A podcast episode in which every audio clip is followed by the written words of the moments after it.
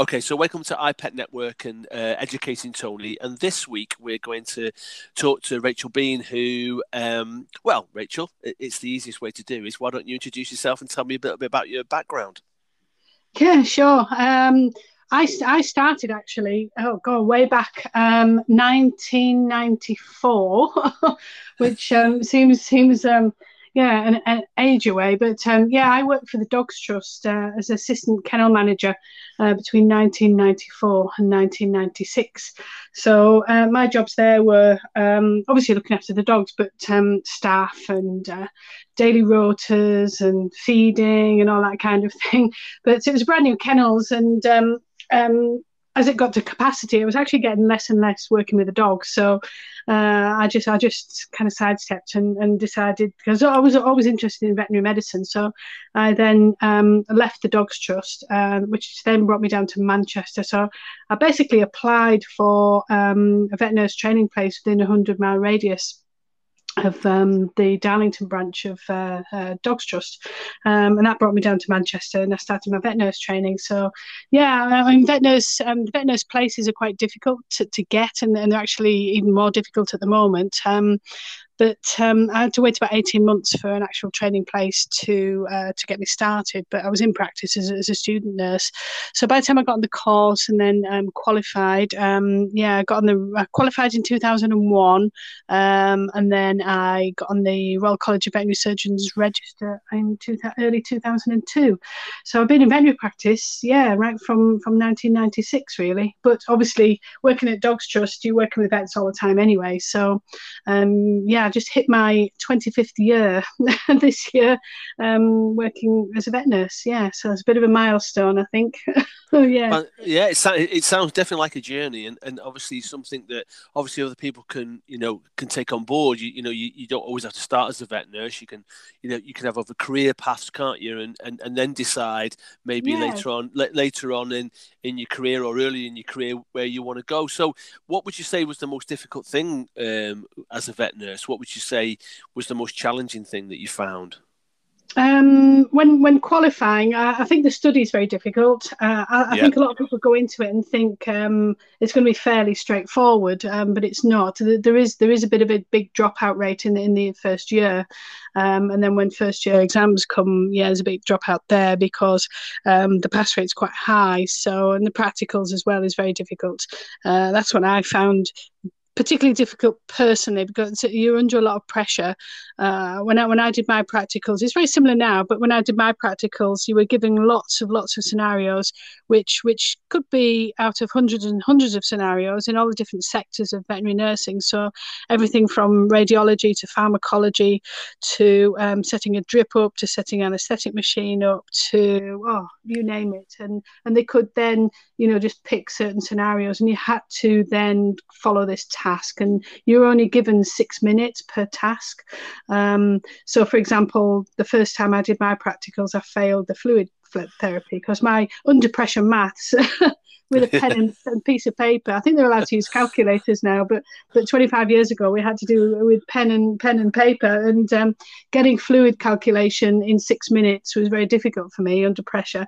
So what what they do basically is they give you a scenario. They say, right, we've got um, a 20 kilo uh, border collie. Um, he's vomited twice. He's urinated three times. So then you have to calculate the um, the deficit, the um, the uh, fluid deficit, and then have to be able to calculate to make that, um, you know, his, his fluids up basically. So you have to count it and uh, uh, calculate it and then um, divide it by 60 so you get a drip rate and per 24 hours. Oh, yeah, really difficult. oh, wow. I mean, that. So, so, yeah, so that was my, that was always my bugbear was, was the uh, under pressure maths. So um, it's, yeah, I passed, I passed second time, but, um, and there's three people um, stood over you with clipboards. They're not allowed to speak to you. You can't ask them questions.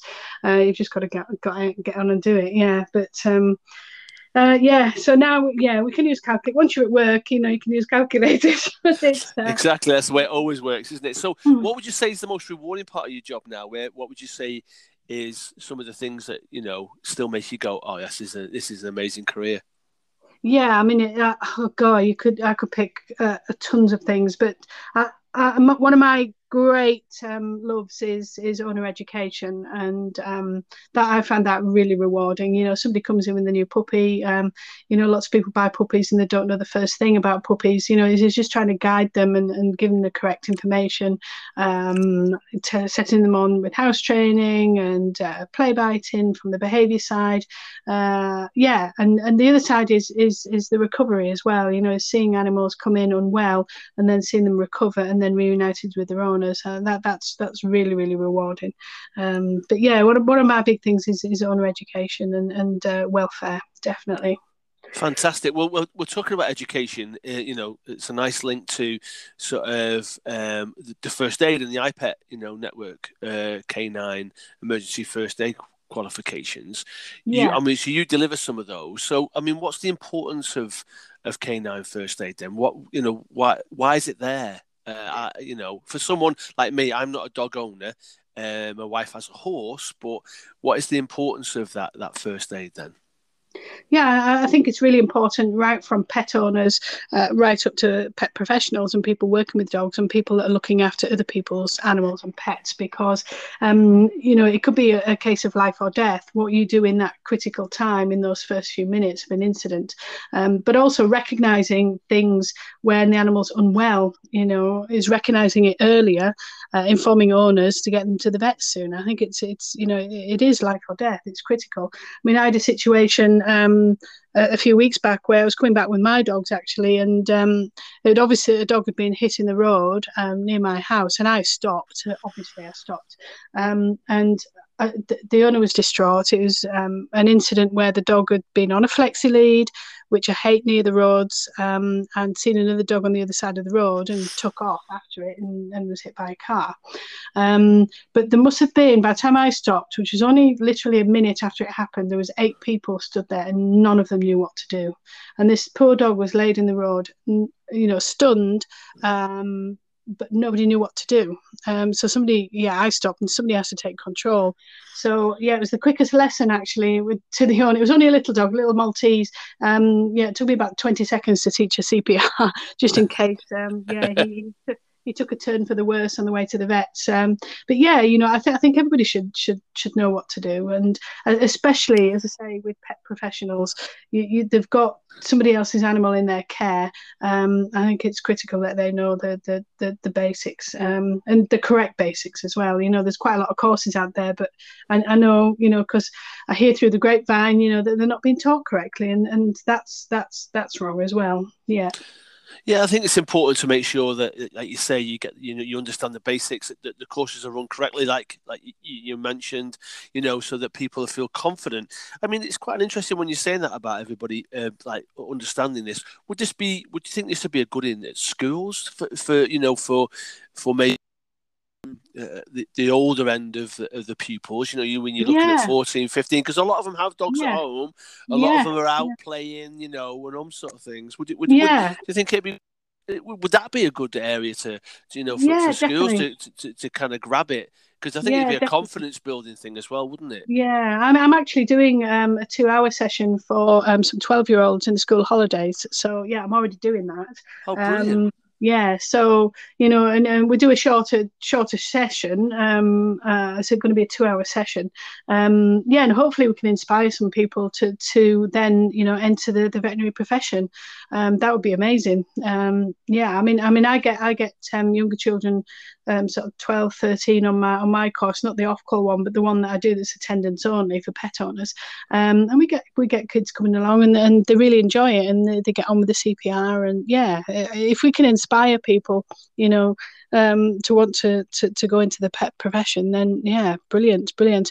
I'm actually also, which I keep meaning to to let you guys know about. I'm just waiting for the details really, but I'm um, I'm actually going to be teaching in a youth offenders uh, centre, um, doing the Ofqual um, qualification uh, very shortly. So once once I get the details of what I can talk about, then um, you know from from from the prison itself, then um, yeah, I can I can do a little a little talk on that as well. But yeah, that, you know, it's, it's branching out. You know, yeah, that would be fantastic because obviously we're, we're working on new qualifications and obviously we'll we'll release them some. But one of the areas I've been looking at is is is about how animals um, support offenders or reoffending, uh, yeah. especially reoffending because it is you know it's quite an interesting area that you know if you can care for an animal, some of the reoffending rates are better because obviously yeah. you, you, get compassion, you, you know you get understanding, you get empathy, you get all those other sort of side effects from it, don't you?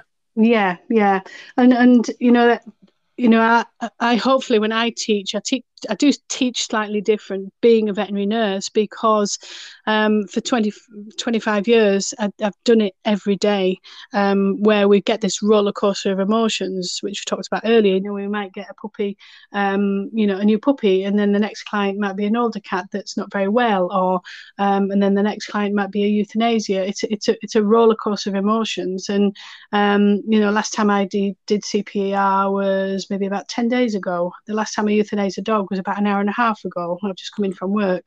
You know, so um, that's how that's what I want to get across when I'm teaching is that it's from the heart um, and it's from experience as well. So when I'm teaching people my CPR, I, c- I know I can do it and teach it knowing that I've done it for life for real, you know, and yeah. and in real life situations, yeah.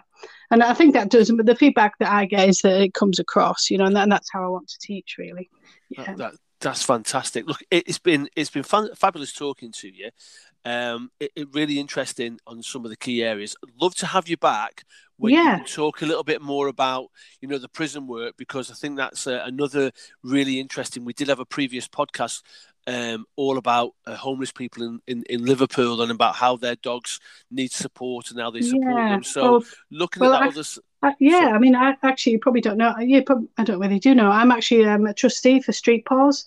Um, right, so yeah. we're yeah, so we so we um, uh, groups of uh, vets and vet nurses. Um, I'm actually Manchester coordinator, so I deal with all the Manchester homeless um, people's dogs, um, and we've got a job uh, dog champion scheme just launched now. So we're trying to we're trying to keep dogs with the homeless people, um, yeah. and and get hostels and, and rented accommodation that will take dogs. Yeah, so that that is actually going to be a, a, a bit of a bit of a big scheme that's just been launched literally this week. So yeah fantastic well it sounds like it sounds like you're always busy yeah and that's yeah. why we that's why we've had to catch up in the evening but always busy. But you know, yeah, it'd be great to have you back when when when you when you get involved in the prison because I think that's another, like I say, a real deep sort of conversation we could have all about yeah, you know rehabil- rehabilitation and, and, using animals, you know, to, yeah. to, to, help individuals who obviously you know need it, really do need it, you know, and that and, and yeah. that's the, that's the most important thing.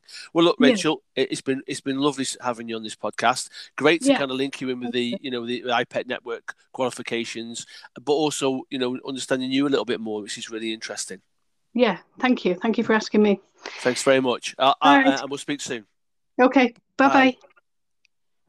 Oh, thank you.